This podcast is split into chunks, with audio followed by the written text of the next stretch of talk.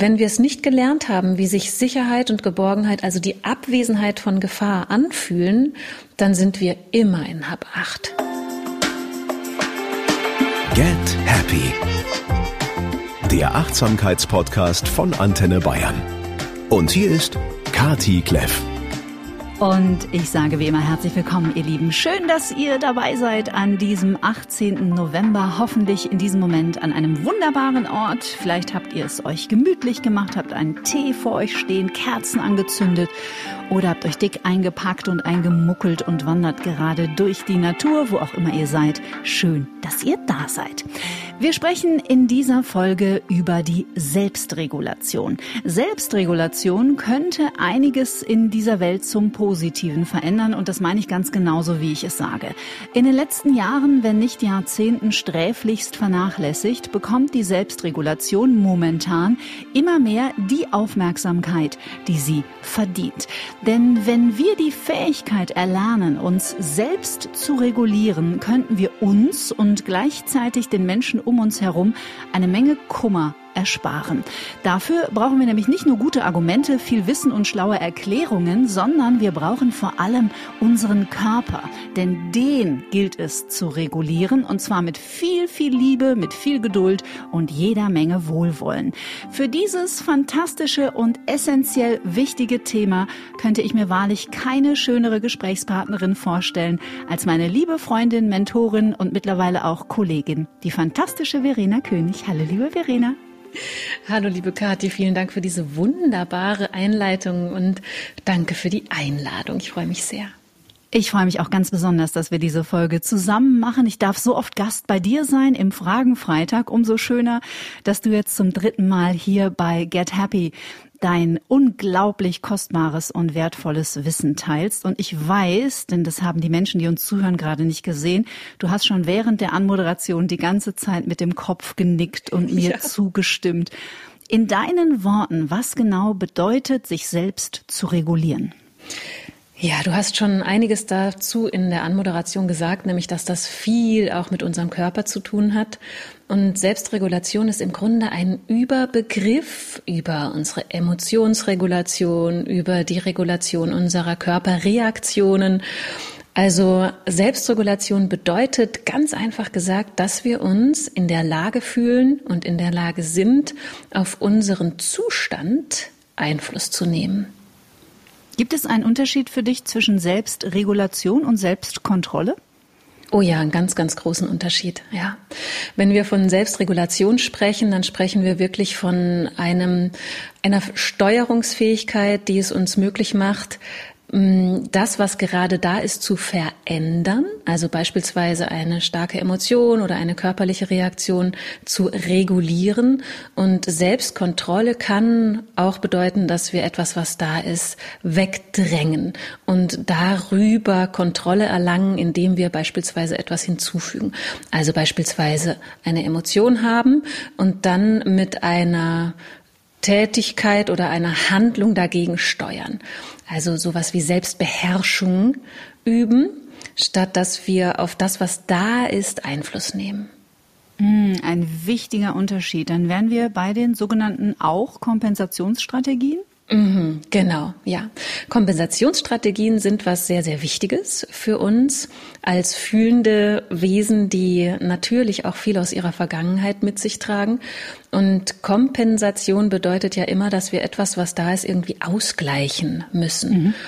Und wenn wir jetzt beispielsweise starke Emotionen aus der Vergangenheit mit uns tragen, die uns sehr belasten und wir wissen nicht, wie wir mit denen umgehen sollen oder können, dann entwickeln wir oft ganz, ganz unbewusst sogenannte Kompensationsstrategien die uns helfen, das in Anführungszeichen auszugleichen, was da ist, was aber nicht unbedingt zu einem Gleichgewicht führt, sondern ja manchmal zu einer Schieflage, die uns aber dazu dient, weiter zu funktionieren oder eine scheinbare Stabilität aufrechtzuerhalten. Also sprich, ich mag den Begriff Problem nicht so gerne, aber ich benutze mhm. ihn jetzt mal, aber ganz bewusst. Wir verlagern das Problem, aber wir lösen es nicht. Ja, genau. Also vielleicht können wir das noch ein bisschen ausdehnen, weil Kompensationsstrategien nicht unbedingt negativ besetzt sein müssen, sondern sie sind momentane Lösungen. Also mhm. sie dienen uns dazu im gegenwärtigen Moment trotz einer Belastung im Hintergrund entsprechend ja, da sein zu können. Und es ist ein, wie ich finde, Fehler in vielen Bereichen der Psychologie oder auch der Persönlichkeitsentwicklung, dass wir Kompensationsstrategien häufig assoziieren mit sowas wie mh, mm, dysfunktionalem Verhalten oder sich drücken oder irgendetwas in die Richtung. Und Kompensationsstrategien sind aber unterm Strich ja zu unserem Besten, mhm. weil sie eben auch Anpassungsleistungen bedeuten. Ja, mhm. aber, und das ist ganz wichtig, und ich denke, darauf kommen wir auch im Laufe der Zeit sicherlich, viele dieser Kompensationsstrategien halten uns unterm Strich dann doch auch wieder ab von, ja, Authentizität, von dem Fühlen oder auch Umsetzen unserer wahren Wünsche und Bedürfnisse. Und deswegen ist es so hilfreich und auch ein Ziel, dass wir Kompensation nach und nach durch Regulation ersetzen. Genau. Und ich würde die Unterschiede so gerne richtig bis ins letzte Detail herausarbeiten, weil das ist total wichtig. Nehmen wir mal das Beispiel Shopping. Ja. Mhm. Shopping ist natürlich erstmal etwas ganz Wunderbares und es ist, spricht überhaupt nichts dagegen, sich etwas Schönes zu kaufen, was einen glücklich macht. Um Gottes Willen, ich verurteile Shopping überhaupt nicht. Ich liebe es. Auch Verena und ich waren neulich shoppen und das war ganz, ganz zauberhaft. Shopping kann aber natürlich und mittlerweile keine seltene Kompensationsstrategie werden, weil wir natürlich durch diesen ganzen Online-Handel noch viel schneller Zugriff auf viel mehr Produkte haben und diese Hemmschwelle, Geld auszugeben, ist einfach sehr viel geringer geworden, weil alles so kryptisch ist, weil ja, mhm. man zahlt irgendwie mit Kreditkarte oder mit PayPal oder mit was auch immer. Wir sind jetzt wieder ein bisschen beim Thema Dopamin. Wenn ich mir jetzt etwas kaufe, was mich total glücklich macht, dann mögen viele Menschen die Idee haben, ja, aber es hat mir total gut getan. Aber warum funktioniert das nicht nachhaltig? Warum brauchen wir immer dann den nächsten Besuch im Online-Shop? Ja. Also wenn wir dieses Symptom oder Phänomen feststellen, dass wir etwas immer wieder brauchen, weil es uns nicht nachhaltig oder langfristig nährt, dann können wir davon ausgehen, dass wir das quasi als eine Ersatzhandlung benutzen. Also wenn ich Shopping nicht als eine Kompensationsstrategie einsetze, sondern wirklich aus völlig unbedarftem Spaß an der Freude, dann wird sich das anders anfühlen, als wenn ich es eben als Ersatz für eigentliche Regulation anwende. Mhm. Und das ist etwas, ja, was man vielleicht ein bisschen wie eine Faustregel nehmen kann. Immer dann, wenn etwas nur einen kurzen Schwapp Dopamin auslöst und danach wieder die gleiche Leere oder der gleiche Hunger spürbar ist oder die gleiche Unruhe, dann haben wir nur etwas drüber getan und nicht wirklich etwas Nährendes in der Tiefe berührt sozusagen. Mhm. Ja. Und das ist ein ganz wichtiges Prinzip, was du da im Grunde gerade ansprichst, dass wir ja letztlich unbewusst immer auf der Suche sind was gibt uns dieses gute Gefühl? Was gibt mhm. uns ein Gefühl von Freude, Verbundenheit, Belohnung im übergeordneten Sinne, also Bestätigung im Hier und Jetzt und einfach positive Empfindungen? Und solche kurzen Impulse, die geben uns das eben in einem gewissen starken Maß. Mhm. Und je mehr wir danach hungern, beziehungsweise je weniger wir das in unserem Alltag ganz natürlicherweise haben, beispielsweise weil wir Ressourcen um uns haben, die uns gut tun, weil wir Hobbys haben, die uns gut tun, Menschen um uns haben, die uns gut tun. Je weniger wir das im Alltag zur Verfügung haben, desto mehr greifen wir unbewusst zu den Kompensationsstrategien, die uns die kurzen Kicks geben. Genau, und dann regulieren wir uns praktisch für einen Moment oder regulieren uns gefühlt für einen Moment. Mhm. Aber das, was drunter liegt, ist nicht wirklich geheilt oder nach Hause gebracht. Ja, ich nenne das gerne auch Pseudoregulation, mhm. weil es ist tatsächlich eine Art Regulation, aber es ist eben die, die Regulation eines Ungleichgewichts. Also wir, wir halten das Ungleichgewicht aufrecht, um nicht total zu kippen. Weil das wäre ja auch nochmal interessant anzuschauen, was passiert eigentlich, wenn wir aufhören zu kompensieren mhm. und uns noch nicht so gut regulieren können. Genau, also es ist eine Art Pseudoregulation. Es sorgt für ein ähm, Beieinanderbleiben, für ein weiter aufrecht bleiben sozusagen. Aber genau wie du sagtest, in der Tiefe wird nicht das berührt, was eigentlich den Schmerz oder das Ungleichgewicht erzeugt.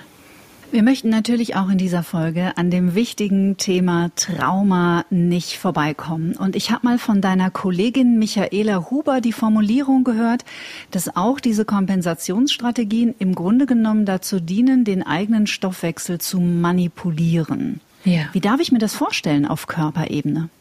Ja, also die Stoffwechselmanipulation ist wichtig zu verstehen, im Hintergrund auch zu wissen, weil im Grunde eine Dysregulation im Nervensystem, also in unserem Körper, bedeutet, dass wir tatsächlich auf einer Stoffwechselebene im Ungleichgewicht sind. Mhm.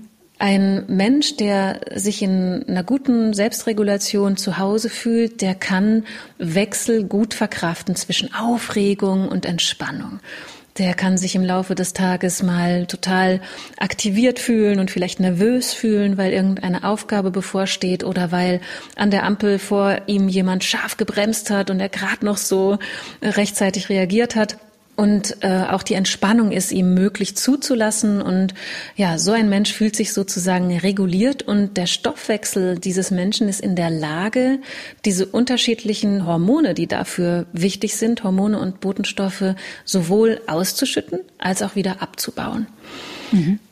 Und wenn wir zum Beispiel durch Trauma, was wir erlebt haben, besonders durch frühe Traumatisierungen, einen Mangel an Selbstregulation kennen, darauf müssen wir vielleicht auch nochmal eingehen, was das mit mhm. unserer frühen Kindheit zu tun hat.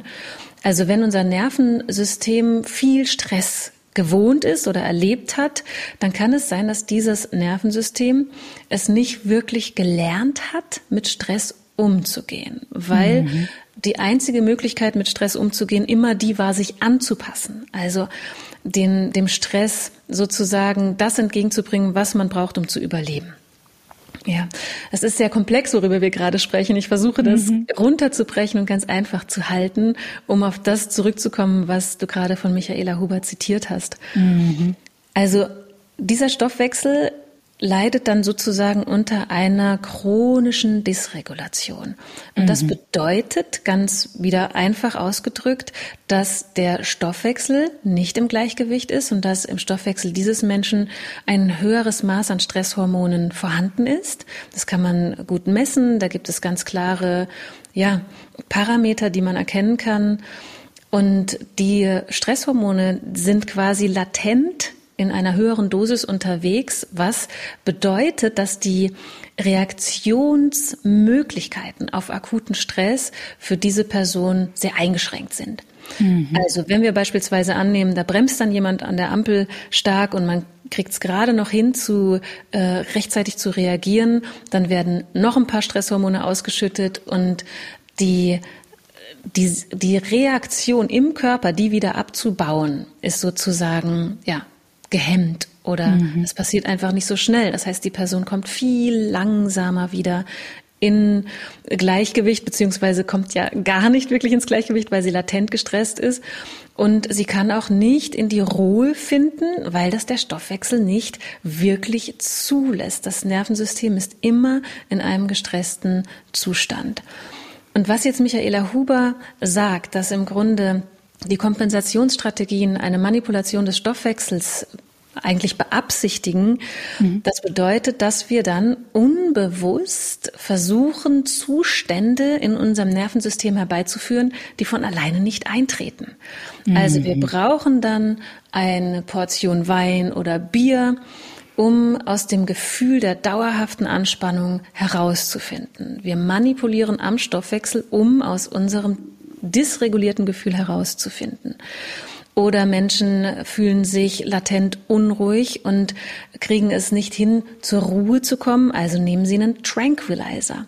Mhm. Oder sie schauen bis nachts um zwei Uhr auf Instagram oder irgendeinem Filmanbieter bis zur tiefen Erschöpfung und einem ganz verkorksten Einschlafen irgendwelche Serien, mhm. weil es nicht ohne diese Manipulation von außen gelingt, den Stoffwechsel in einen Zustand zu bekommen, der sich ein bisschen anfühlt wie das, was man sucht.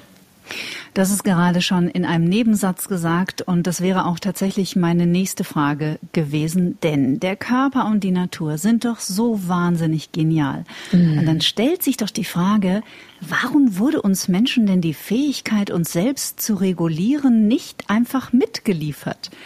Wieso können wir das nicht aus dem Ärmel schütteln? Und äh, da sind wir natürlich sehr schnell bei frühkindlichen Erfahrungen. Warum ist das so? Warum fällt es vielen von uns so schwer? Also zunächst würde ich sagen, dass wir das tatsächlich mitgeliefert bekommen. Mhm. Und zwar als Potenzial, was dann entfaltet werden möchte. Also für unsere Selbstregulation sind verschiedene Aspekte in unserem Nervensystem wichtig verschiedene Funktionsweisen unseres Nervensystems und die entfalten sich tatsächlich erst in den ersten paar Jahren unserer Kindheit. Gewisse Aspekte unseres Nervensystems, zum Beispiel ein Teil unseres Parasympathikus, der für die Selbstregulation sehr wichtig ist, ist zu Beginn unseres Lebens noch nicht online. Also der mhm. muss sich erst vernetzen, entfalten. Und ganz viel von dem, was wir in unserer Kindheit entwickeln, ist sehr stark davon beeinflusst oder auch beeinträchtigt, in was für einer Umgebung wir sind. Einige Hirnforscher ähm, sagen eine ganz einfache Essenz, nämlich, dass sich das Gehirn nutzungsbedingt entwickelt. Also wie wir es benutzen, so entwickelt es sich. Besonders Schöne Formulierung. Ja. genau. Ja, und wenn wir also in unserer frühen Kindheit in einer Umgebung aufwachsen, wo man uns zeigt, dass auf eine Aufregung auch wieder eine Beruhigung folgt, wo man uns das Gefühl gibt, der Sicherheit, der Zuflucht und auch der, ja, der Geborgenheit, dann kann sich eben in, in Klammern nutzungsbedingt unser Gehirn so entwickeln, dass wir lernen, das gibt es und das mhm. kann ich selbst auch nach und nach gestalten. Mhm. Also um es nochmal ein bisschen nüchterner zu sagen, Selbstregulation erlernen wir dadurch, dass andere Menschen in unserem Umfeld uns ko-regulieren. Also die übernehmen das für uns, bis wir das mehr und mehr selbst können. Und so ein ganz einfaches Bild für Co-Regulation ist das weinende kleine Kind oder Baby, was von einer Bezugsperson liebevoll in die Arme geschlossen wird, liebevoll geschunkelt wird und einfach Geborgenheit und Beruhigung erfährt und dadurch sich wieder zu entspannen beginnt. Das mhm. ist Co-Regulation und das gibt uns die Natur mit. Durch unsere bindungsorientierte Natur wissen wir im Grunde instinktiv, was jemand braucht, wenn er dysreguliert ist, wie wir jemanden trösten können, wie wir ein Kind beruhigen können. Und auch das Kind weiß ganz instinktiv, dass es, wenn es eine Angst spürt, eine Not spürt, Zuflucht sucht bei seiner Bezugsperson oder bei seinen Bezugspersonen. Das ist der Optimalfall. Ja. ja. Und da ist eine ganz wichtige Information drin, die, glaube ich, nicht allen Menschen klar ist. Mhm. Wir sind als Kinder bis zu einem gewissen Alter nicht in der Lage, uns selbst zu regulieren. Exakt. Das heißt, wenn wir, sage ich jetzt mal, zwei Jahre alt sind und sehr verzweifelt oder sehr wütend oder sehr traurig, brauchen wir eine sichere Bindungsperson, einen sicheren Ansprechpartner, der uns in diesem Gefühl im besten Fall liebevoll hält. Exakt. Das ist sehr wichtig, dass du es nochmal hervorhebst, weil diese Klarheit anzuerkennen ganz, ganz viele, ich nenne sie jetzt einfach mal so, Fehler im Umgang mit Kleinkindern lösen würde und ausräumen ja. würde. Wir haben unbewusst häufig, besonders wenn wir gestresst sind, an Kinder, auch an kleine Kinder, die Erwartung, dass die sich jetzt wieder einkriegen sollen. Genau. Und dann Der gibt es auch, sich schon. Genau, der beruhigt sich schon und am besten beruhigt er sich, wenn er auf die Treppe muss oder in die Ecke. So hat man es früher noch genannt. Jetzt heißt es Timeout irgendwas. Ne? Also schöne Worte für die gleichen schrecklichen Methoden. Äh, oder wenn man eben aus dem Kontakt geht.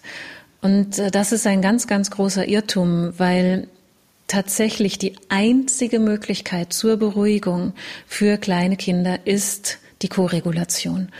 Und alles andere, was wir ihnen aufoktroyieren, wie beispielsweise sie allein zu lassen, sie mit Strenge zu irgendeiner Art Vernunft zu zwingen, bedeutet für diese kleinen Kinder, dass sie mit dem Stress, der in ihnen im Organismus herum tobt, auch in Form eben von Stresshormonen und einer entsprechenden Stoffwechsellage, dass sie den irgendwie aushalten müssen und sich nicht dementsprechend verhalten dürfen.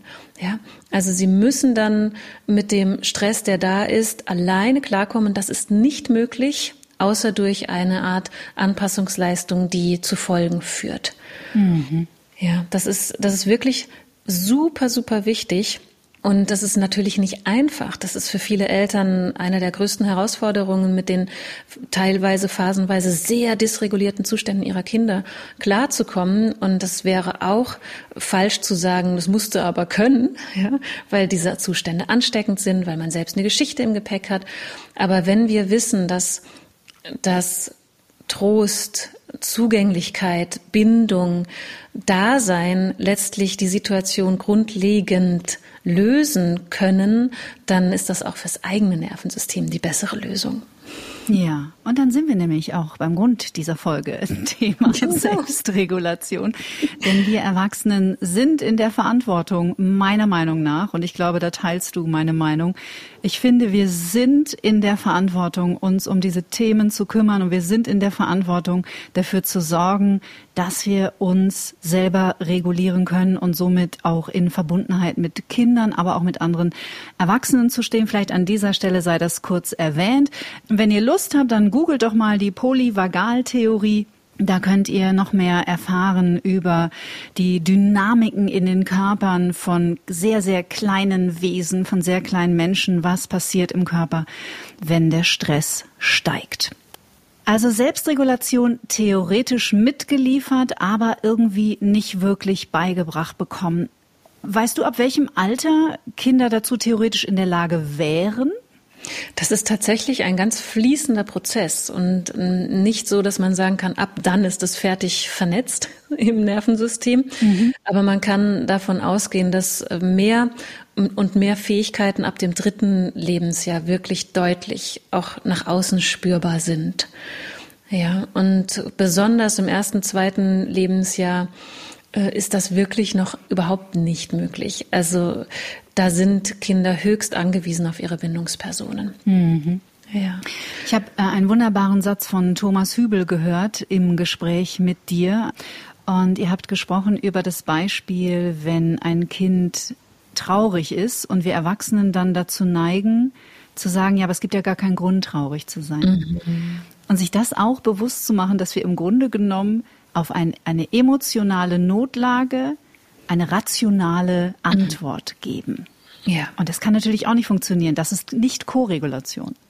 Genau, das ist nicht Koregulation, weil wir dann auf einer ganz anderen Ebene antworten, als sozusagen die Frage gestellt wird. Mhm. Und die emotionale Adressierung, die ja eigentlich immer von Kindern kommt, sie, sie wollen emotional abgeholt werden, die ist die Ebene, auf der Korregulation geschieht.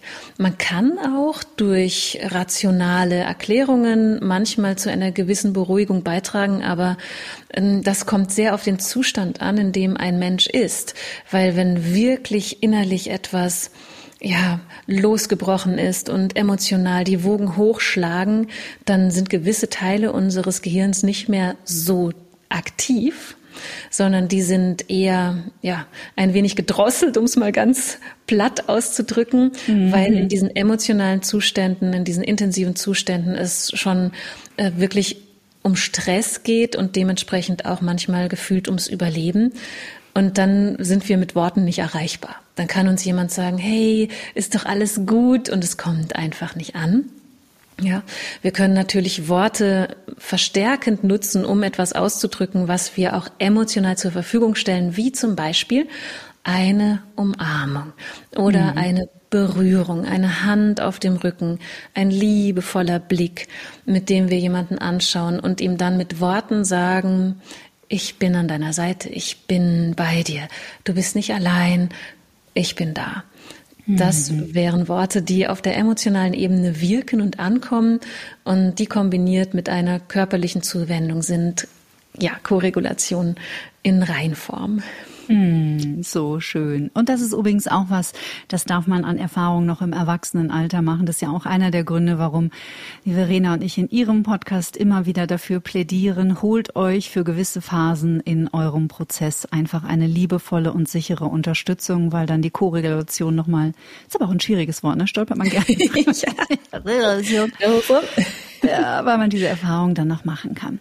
Es gibt so ein paar Player in diesem Spiel. Beginnen wir doch mal im autonomen Nervensystem, weil das ist ja im Grunde genommen der Bereich, den es zu regulieren gilt in uns selber.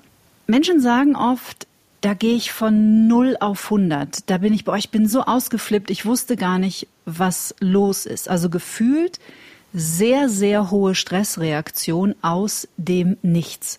Nach mhm. deiner Erfahrung, ist es wirklich aus dem Nichts oder baut sich da etwas über einen gewissen Zeitraum auf oder hat sich nie abgebaut, was wir einfach nicht überhaupt nicht wahrnehmen?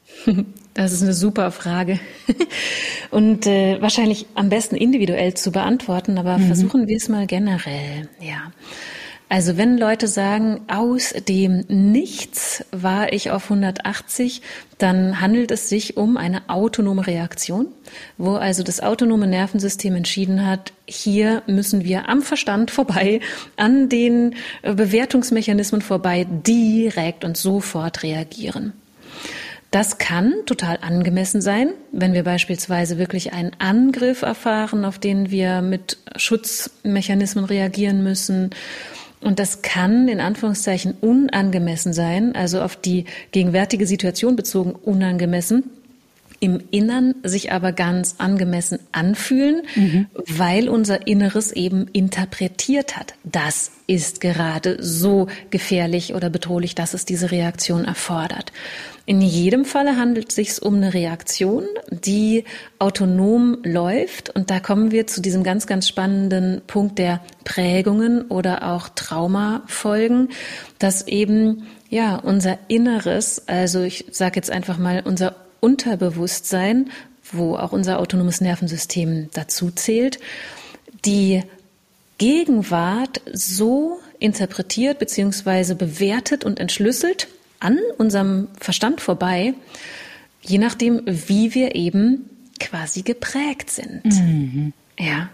Das ist sehr, sehr wichtig da zu verstehen, weil wenn du, du fragtest ja, oder baut sich da vielleicht etwas auf und wir merken es nicht, äh, oder ist dann was im Hintergrund schon da?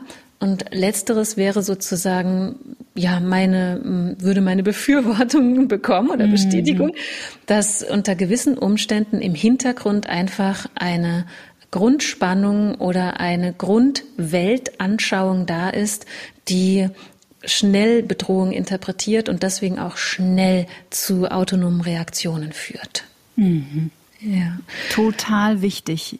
Allein sich bewusst zu machen, dass es ähm, autonome Prozesse sind, mhm. die ja auch wenn wir Selbstregulationsübungen, und die gibt es, da werden wir noch drüber sprechen, im Alltag etablieren, wenn wir mehr begreifen über das Thema ähm, Selbstregulation, diese autonomen Prozesse, die können wir nicht ausschalten. Also das, das Nervensystem wird ja immer reagieren, solange wir leben, oder? Zum Glück, ja genau, weil wenn es nicht mehr reagiert, dann ist die Wahrscheinlichkeit, blöd. dass das Leben endet, sehr groß. ja, ja, ja, genau. Ja, es geht da übers ums Überleben. Und das ist vielleicht auch noch mal was, was wir an der Stelle differenzieren können, äh, wenn wir noch mal den Begriff Trauma hier hinzufügen, mhm. weil tatsächlich wichtig zu verstehen ist, dass ein Mensch, der vor allem früh in seinem Leben Trauma erfahren hat, also starken Stress erleben, erlebt hat und auch über längere Zeit starken Stress erlebt hat, zum Beispiel durch das Aufwachsen in einem Elternhaus, wo Koregulation nicht stattgefunden hat. Ein solcher Mensch hat ein autonomes Nervensystem, das generell das Gefühl von Sicherheit noch nicht wirklich kennt. Mhm. Also es fehlt sozusagen etwas ganz Essentielles zur Orientierung in dieser Welt. Wenn, wenn wir es nicht gelernt haben, wie sich Sicherheit und Geborgenheit, also die Abwesenheit von Gefahr anfühlen, dann sind wir immer in Hab 8 dann sind wir immer in einem Zustand, der davon ausgeht, dass es gerade gefährlich ist. Und das ist unser sogenanntes Normal. Mhm. Ohne dass wir ein Vergleichs, äh, eine Vergleichsmöglichkeit haben, weil wir so aufgewachsen sind und unser Nervensystem so geprägt ist, ist das unsere Voreinstellung sozusagen, das, was wir als normal empfinden. Und das ist sehr, äh, finde ich, sehr wichtig, sich vor Augen zu führen, um sich auch klar zu machen, warum man über den Verstand nicht einfach mit solchen Empfindungen, mhm. Reaktionsmustern oder ja, Prägungen umgehen kann, weil man die dadurch nicht erreichen kann, sondern weshalb es so wichtig ist, dass wir ja, uns einem Prozess widmen, der es uns möglich macht, etwas neu zu lernen, ja. nämlich das Empfinden von Sicherheit. Ja. Und mhm. da dürft ihr euch auch noch mal, finde ich, total bewusst machen, Sicherheit ist nichts, was im Kopf stattfindet. Mhm. Also wenn man so über diese lebensbedrohlichen Situationen spricht oder über Todesangst, dann sagen Menschen auf der intellektuellen Ebene, ja, aber ich habe gar keine Angst, ich fühle mich auch nicht unsicher, das ist es nicht. Das ist im Körper, es ist nicht im Kopf. Nicht im Verstand, genau. genau. Ja, ja. Es findet in unserem Gehirn auf einer Instinktebene statt. Auf einer Ebene, die wirklich einfach nur dafür da ist, für das Überleben zu sorgen und uns zu sichern in dieser dann auf einer unterbewussten Ebene total unsicheren Welt. Ja. Also, jetzt haben wir euch schon mal ein bisschen Psychoedukation mitgegeben in diesem ersten Teil der Podcast-Folge. Selbstregulation, wie lerne ich's? Und ich glaube, da wäre es ganz schön, ein paar Worte über den Vagusnerv zu verlieren. Ja, der Vagusnerv, er ist total innen gerade. es gibt unzählige Stimmt, ein Bücher. Star. Ein Star, genau, in, inzwischen in verschiedenen Bereichen, im Coaching, im Leistungssport und sonst wo.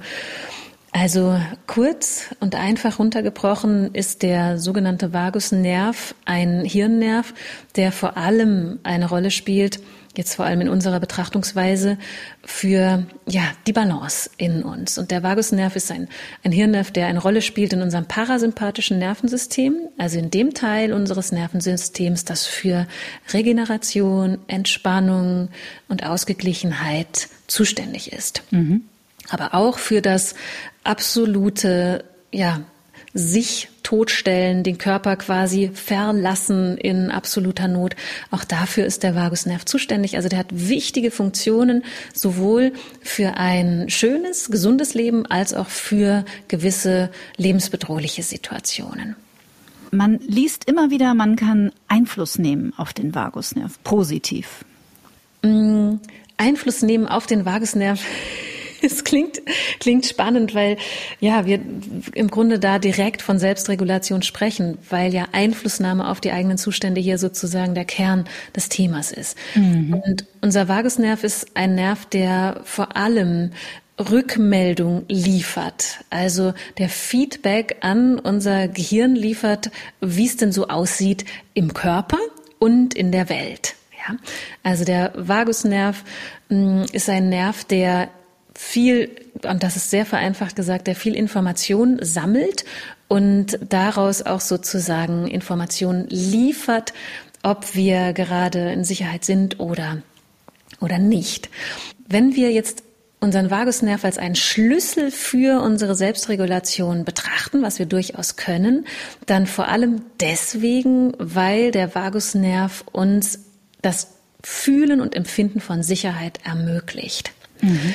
Also dieser Nerv ermöglicht uns das, was wir als Kinder optimalerweise früh lernen, überhaupt zu empfinden. Und über die Stimulation des Vagusnervs können wir auch so etwas im, später im Leben noch lernen. Mhm. Vielleicht heben wir eine Funktion des Vagusnervs raus, nämlich die Interaktion auf der zwischenmenschlichen Ebene. Daran ist der Vagusnerv sehr stark beteiligt, weil der zum Beispiel unsere Stimme, also die, die Prosodie, die Stimmmelodie mit versorgt nervlich und auch unsere Mimik und die Art und Weise, wie wir sozusagen über unsere Körpersprache Signale von Sicherheit oder Signale von Bedrohung kommunizieren. Mhm.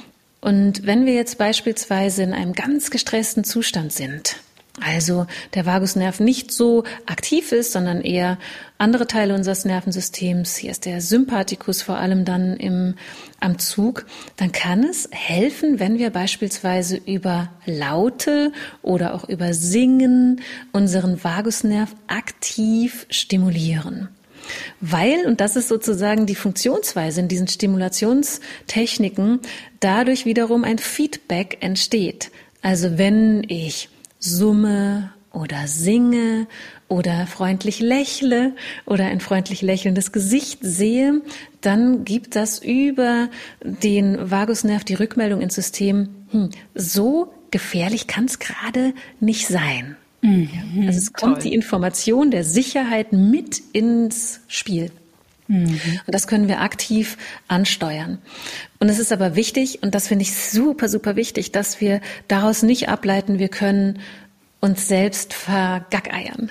Ja, also wir können uns sozusagen ähm, pfeifend oder singend in den Keller des Horrors bewegen. ja, also mhm. wir kennen ja alle diese diese Kompensationsstrategie, wenn man in den dunklen Keller muss, dann singt man laut oder man pfeift, damit man nicht so viel Angst hat, weil man dann weniger Angst spürt. Aber wenn das Nervensystem Bedrohung wahrnimmt, dann wird das nicht dazu führen, dass man völlig entspannt und vielleicht todesmutig, heldenhaft in diesen dunklen Keller steigt. Ne? Mhm. Aber also sprich, es ist auch sehr schwer, sag ich mal, in eine Selbstregulationsübung zu gehen und damit auch erfolgreich zu sein, wenn wir schon ziemlich drüber sind. Ja, so kann man es kann man's gut übersetzen. Genau. Mhm. Also Selbstregulationsübungen sind nicht dazu gedacht, intensive Zustände ähm, sofort zu entspannen, sondern Selbstregulationsübungen sind dazu gedacht, eine Kapazität zu entwickeln, in unserer Empfindung, in unserem Nervensystem. Sie sind tatsächlich wirklich ganz einfach gesagt dazu gedacht, dass wir lernen, wie sich Sicherheit anfühlt, dass wir mhm. lernen, wie es sich anfühlt, in Balance zu sein und dann Unterschiede bewusst wahrnehmen zu können, um zum Beispiel in Situationen starker Anspannung etwas tun zu können, was hilft. Ne? Mhm. Also es ist ein, ein wirklich häufiges Missverständnis, dass man, dass man glaubt, Selbstregulationsübungen sind dazu da, im akuten Zustand runterzukommen. Es gibt sogenannte Skills oder auch Übungen, die für Akutsituationen gut geeignet sind. Aber das ist dann, ja, eher, ja, für den Akutfall. eigentlich, ne? Genau, das ist Stabilisierung, das ist ähm, Notfall-Equipment, Ne? Mhm. Und Selbstregulationsübungen oder Selbstregulation zu erlernen bedeutet das auch in einem nicht akut gestressten Zustand zu üben, zu praktizieren, zu erforschen. Ja, mhm. genau. Und die Zusammenhänge zu begreifen. Mhm. Genau. Wir haben uns vor ein paar Monaten mal über ein, ein Gadget, sage ich jetzt mal, unterhalten aus Amerika. Das ist in Deutschland nicht erlaubt, wo praktisch über so kleine Stromimpulse mhm auf den Vagusnerv Einfluss genommen wird übers Ohr, über die Ohrmuschel. Mhm. Von sowas lassen wir die Finger, oder? Also ich auf jeden Fall. ich auch. Ja, ich finde es äh, sehr von Vorteil, dass viel geforscht wird und dass man diese Teile und Aspekte unseres Nervensystems immer besser zu verstehen versucht. Und ich bin aber generell skeptisch, wenn man versucht, von extern durch eben sehr starke Manipulation innere Zustände zu verändern, weil wir eben auch nicht nur Gehirn sind und nicht nur Synapsen, die feuern und Botenstoffe, die rumflitzen im Körper, sondern wir sind ja eben auch fühlende Wesen mit komplexen Innenwelten. Und wenn jetzt jemand meinen Vagusnerv von außen über Stromimpulse manipuliert und ich dann erzwungenermaßen vielleicht einen Zustand von Entspannung erfahre, aber meine Lebensrealität sich überhaupt nicht verändert, dann schaffe ich damit eine noch größere Diskrepanz. Mhm. Und das finde ich kritisch.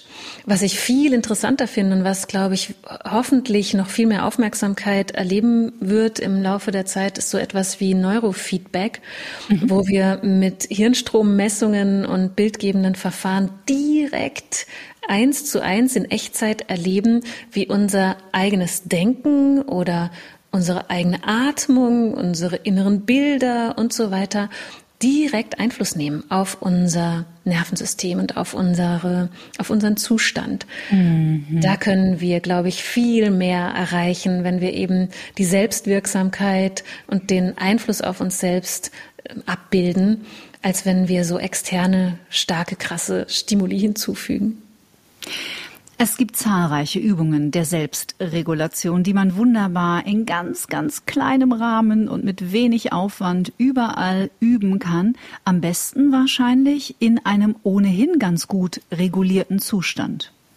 Ja, also wenn man üben will, also lernen will und erforschen will, dann ist es gut, wenn man das jetzt nicht unbedingt in der vollen U-Bahn probiert oder irgendwo, wo man ja einfach naturgemäß eher wach ist und die Außenwelt intensiv wahrnimmt. Mhm. Es tut ganz, ganz gut, wenn man sich dafür Zeit nimmt, wenn man das wirklich so betrachtet, wie wenn man eine Sprache lernen möchte. Wenn ich jetzt neue Vokabeln und eine Sprache lernen möchte, dann nehme ich mir dafür Zeit, ich setze mich dafür hin, ich bringe mich in einen gewissen Zustand, ich bin neugierig und ich mache das nicht nur nebenbei oder mit einer Erwartung, das jetzt in jedem Umfeld zu können. Und so ist es auch mit der Selbstregulation. Im Grunde lernen wir ja eine neue Sprache. Wir lernen die Sprache unseres Nervensystems aktiv zu verstehen und auch zu sprechen.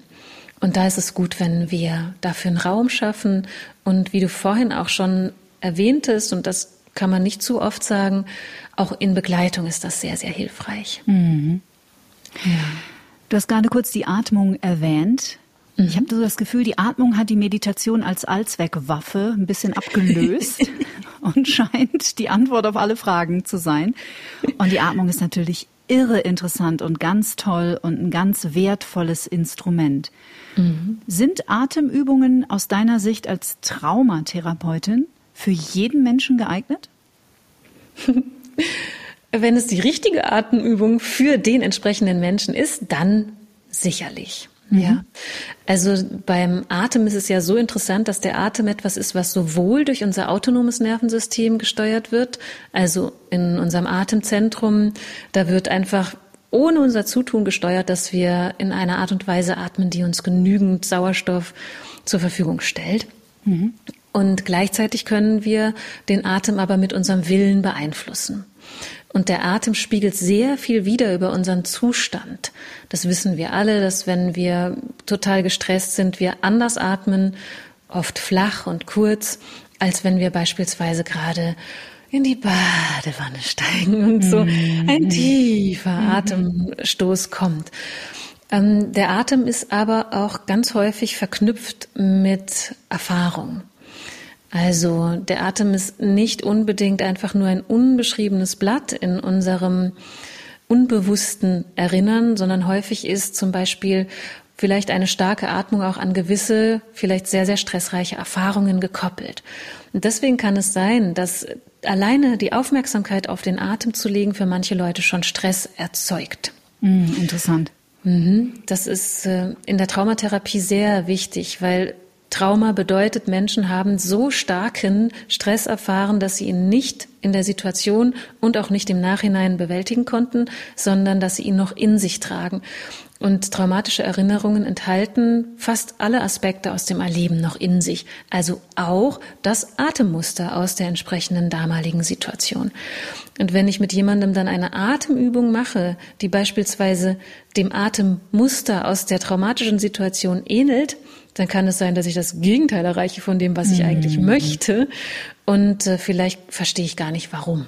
Ne? Und mhm. die Person versteht es vielleicht auch nicht, warum, warum sie zum Beispiel ein schnelles oder tiefes Atmen total in Stress versetzt. Ne? Mhm. Das heißt, wir, wir wissen eigentlich recht viel darüber, wie wir durch den Atem auch zum Beispiel den Vagusnerv stimulieren können. Man spricht beispielsweise davon, dass die verlängerte Ausatmung den Vagusnerv aktiviert. Und das kann gelingen und kann bei manchen Menschen genau dazu führen. Aber bei vielen Menschen hält es dann ungefähr fünf Sekunden und dann war es mhm. das auch schon, ja, mhm. weil das Atemmuster im Innern vermieden wird beispielsweise. Ja. Okay. Das heißt, wir dürfen rausfinden, ähm, und das ist in der Traumatherapie, also in den therapeutischen Prozessen dann auch eine der wichtigen Aufgaben. Wie ist denn eigentlich dieses Körpersystem eingestellt? Also welche Art von Atem ist die vorherrschende Atmung, die sozusagen eine Art Schein, in Anführungszeichen, Sicherheit gibt? Also was ist das Gewohnte? Und was welche Richtung tut gut und welche mhm. Richtung stresst eher. Und dann kann man auch da mit dem Atem sehr viel Gutes tun. Wunderbar. Ja. Also man darf da ein bisschen ich nenne es jetzt mal herumexperimentieren, vielleicht nicht gleich genau. mit Holotropenatmen einsteigen, so als Feldversuch. Es gibt ja diese berühmte ähm, 16 Sekunden Meditation wird das genannt. Vier Sekunden einatmen, vier Sekunden halten, vier Sekunden ausatmen, vier Sekunden halten. Mhm. Sowas mal in einem gut regulierten Zustand einfach ein paar Mal ausprobieren und dann schauen, wie man sich damit fühlt. Da spricht nichts dagegen. Ja, gute Frage. Würde ich sagen, da spricht nichts dagegen. Also für Menschen, die Traumafolgen tragen, ist der gut regulierte Zustand ja schon allein vielleicht hm, nicht erreichbar. Ne? Also ähm, wenn wir anfangen zu experimentieren, was wichtig ist, wenn wir also forschen und ausprobieren, dann ist es wichtig, dass wir dafür einen Rahmen schaffen, in dem auch unser nicht so gut reguliertes Nervensystem gut aufgehoben ist. Also beispielsweise keinen Zeitdruck haben, beispielsweise keine Aufgabe direkt danach haben, die unsere volle Aufmerksamkeit erfordert. Aber wenn wir äh, den Rahmen schaffen, dann können wir schon mal ausprobieren. Und wir sollten dann aber unsere Reaktionen ernst nehmen und nicht pushen. Also auch das ist etwas, was wir häufig hören. Wenn da was aufkommt, dann musst du es durchfühlen, dann musst du durchgehen. Ja. Mhm. Und das ist ja für Menschen, die Trauma im Gepäck haben, häufig die absolut ungünstigste Empfehlung, weil man eben nicht durchkommt, sondern unterwegs stecken bleibt und mhm. nicht mehr rausfindet unter Umständen, was erklärbar ist über das Nervensystem, das eben einfach sich selbst nicht regulieren kann und bei starker Aktivierung von vielleicht ganz unbewussten Erinnerungen einfach hohen Stress erfährt. Das heißt, es spricht dann etwas dagegen, gegen das, was du gerade vorgeschlagen hast, wenn wir wissen, wir haben äh, viel Stress in uns, den wir auch alleine häufig nicht so gut regulieren können. Also mhm. wir kennen es beispielsweise drei Tage in einer absoluten Antriebslosigkeit zu sitzen und die Zukunft nur in Schwarz zu sehen. Oder wir kennen es, drei Nächte nicht schlafen zu können oder in Panikattacken aufzuwachen. Also sprich, wir kennen von uns, dass unser Nervensystem eben autonom Stress empfindet und mhm. entsprechende Symptome auftauchen, dann sollten wir da sehr vorsichtig sein. Dann spricht was dagegen und dann spricht alles dafür, das in Begleitung zu tun. Mhm. Weil dann eben auch dieses Experimentieren uns die Möglichkeit schafft, Co-Regulation zu erfahren, wenn wir sie brauchen. Und darüber lernen wir ja dann auch wieder ganz viel über unsere Selbstregulation. Also Verena ist eine der mit Abstand verantwortungsvollsten Personen, die mir je begegnet sind.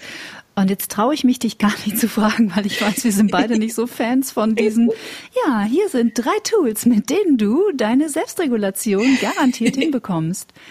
Ähm, dürf, gibt es denn trotzdem eine, vielleicht oder zwei, wo du sagst, das ist einfach, das ist was Guttundes, weil es ja. ist natürlich auch so, dass momentan gerade Therapieplätze spärlich mhm. gesät sind und ähm, die Nachfrage ist gerade nach den letzten zweieinhalb Jahren wirklich gigantisch ja. und das Angebot doch noch sehr überschaubar. Gibt es etwas, das du guten Gewissens empfehlen kannst?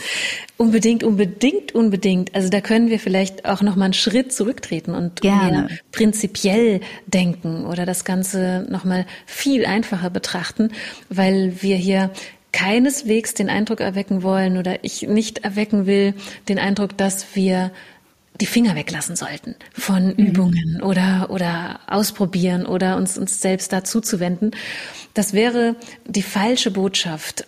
Das, was wir, worauf ich hinweisen will, ist eben, dass wir uns bewusst sein dürfen, wenn das Nervensystem chronisch disbalanciert ist, dann werden diese Übungen nicht das erzielen können, was häufig suggeriert wird, weil wir einfach etwas viel tiefgehenderes brauchen, um mhm. Traumatisierungen integrieren zu können und um dem Nervensystem wirklich beibringen zu können, was es eben nicht lernen konnte, nämlich Sicherheit immer mehr zu empfinden.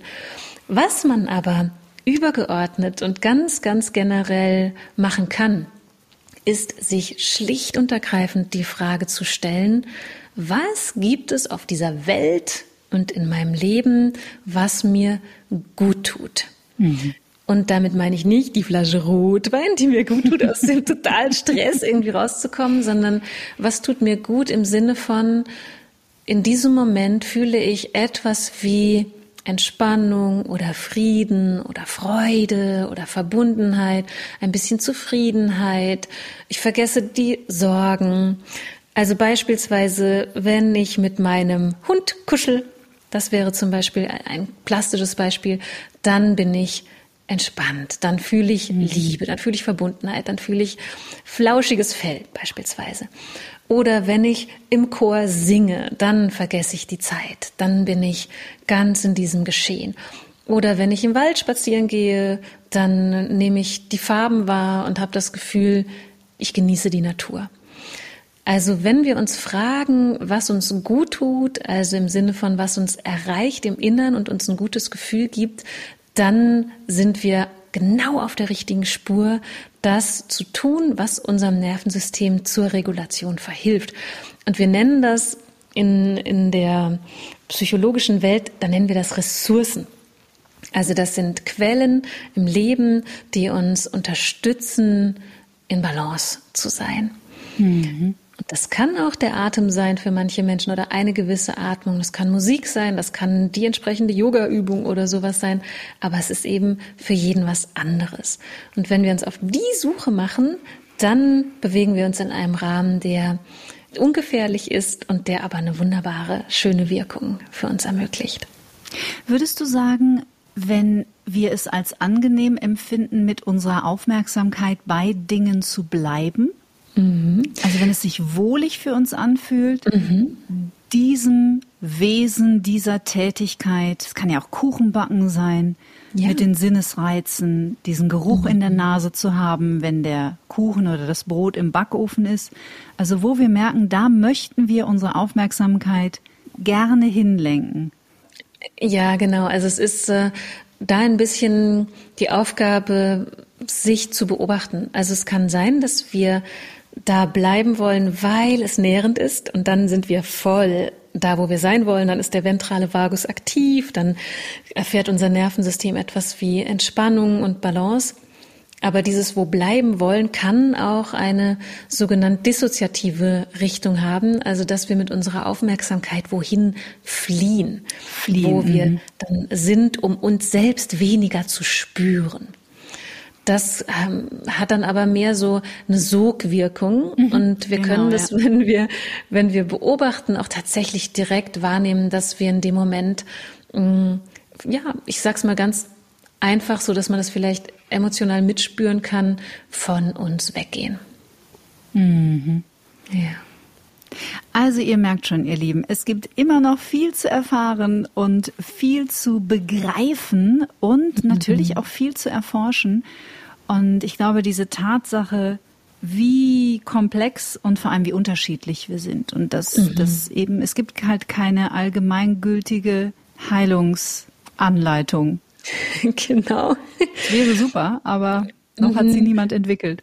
Es gibt nur eben diese schönen übergeordneten Prinzipien, aus denen man die eigene Heilungsgeschichte oder Heilungsreise dann kreieren kann, wie eben beispielsweise wir wir heilen, indem wir integrieren, nicht indem wir kompensieren. Wir heilen, indem wir unserem Nervensystem die Chance geben, das zu lernen, was es bisher nicht lernen konnte. Wir, wir begeben uns auf eine Heilungsreise, wenn wir Rahmen und Möglichkeiten schaffen, die uns selbst ernst nehmen und wertschätzen und eben nicht noch mehr unter Druck setzen. Und das sind zwar dann keine Anleitungen, aber das sind wie Leitsterne, nach denen man sich vielleicht ein bisschen richten kann, um ja, sich gut zu tun. Und mit eigenen Inhalten dann zu füllen. Mhm, genau. Ja. Liebe Verena, ich danke dir von ganzem Herzen, dass du dein großartiges Wissen mit uns in der letzten Stunde geteilt hast. Wir bleiben sowieso verbunden und sehen uns hoffentlich ganz bald wieder. Und ich schicke liebste Grüße. Alles, was ihr über Verena wissen solltet und falls ihr es noch nicht wisst, was ich mir gar nicht vorstellen kann, findet ihr hier unten in den Show Notes. Alles Liebe für dich. Ich danke dir von Herzen. Es war so schön mit dir, die Zeit zu haben. Kleine Anmerkung von mir noch zum Schluss. Es ging hier im Oktober ja schon mal um den Umgang mit Aggressionen und dazu passt diese Folge hier als Ergänzung und Alltagspraxis ganz wunderbar, falls ihr die noch nicht gehört habt. Ich pack sie in die Show Notes. Mein Gast am nächsten Freitag ist Professor Dr. Frank Gerald B. Pajong. Professor Pajong ist unter anderem Facharzt für Psychiatrie und Psychotherapie. In seiner Arbeit mit Menschen gelingt es ihm, drei Themenbereiche miteinander zu verbinden, die für viele untrennbar zusammengehören, nämlich Gesundheit, Psychologie und Spiritualität. Welche Rolle spielt der Glaube auf Heilungswegen? Kann es vielleicht heilsam sein, an irgendetwas zu glauben und wenn ja, an was? Eine Begegnung, auf die ich mich sehr freue. Wenn ihr Lust habt, folgt mir bei Instagram, lasst mir auf den bekannten Plattformen eine kleine Bewertung da und natürlich teilt diesen Podcast mit denen, denen er dient. Ich danke euch von Herzen. Bis in einer Woche. Bleibt wie immer gesund, bleibt zuversichtlich und stets neugierig. Tschüss. Get Happy. Der Achtsamkeitspodcast von Antenne Bayern.